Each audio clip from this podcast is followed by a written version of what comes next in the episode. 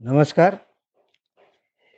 एका जंगलामध्ये एक सिंहीण गाभण होती आणि तिचे दिवस भरत होते भरत आले होते. तेवढ्यात तिला त्याच काळात एक मेंढ्यांचा कळप,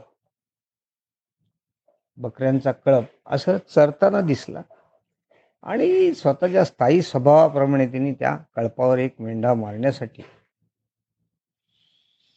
उडी मारली. तिची उडी बसली त्या मेंढ्याच्या अंगावर पण झालं काय की तिचे दिवस भरत आल्यामुळे ती उडी तिची जी पडली ती पोटावर आपटून ती सिंहीण मरण पावली. पण त्याच क्षणाला तिने एका छाव्याला बछड्याला जन्म दिला. जन्म दिल्याबरोबर एक मेंढी तिथे गेली आणि त्याला चाटून वगैरे त्यांच्या पद्धती जी प्राण्यांमध्ये असते त्याप्रमाणे तेवढ्यात ते मेंढे तिथे आले म्हणले हे त्याला मारू टाक. आपल्याला मारायला ती आली होती तर सीन त्याला कशाला जा जिवंत ठेवते? त्याला पण मारून टाक.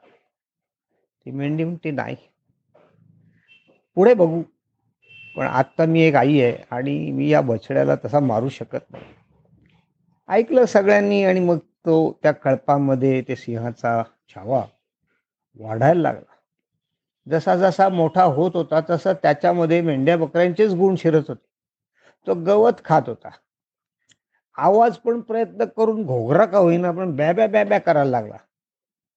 असा सगळा तो स्वतःचं व्यक्तिमत्वच विसरला गुणधर्म विसरला आणि मेंढ्यांसारखा जगायला लागला. एकदा एका सिंहाने हा प्रकार बघितला. त्याला ते विचित्र वाटलं आणि मग त्यांनी आयडिया करून त्याला वेगळा काढला.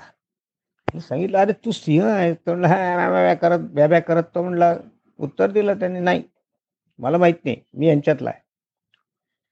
त्या सिंहाने मग काय केलं? त्याला एका विहिरी काठी नेला आणि असे पाय वरती ठेवून काठावर बोकलावर म्हणला बघ आतमध्ये. तो घाबरला बापरे आत दोन सिंह आहेत असं म्हणला. सिंह हसला आणि म्हणला नीट बघ मी सांगतो.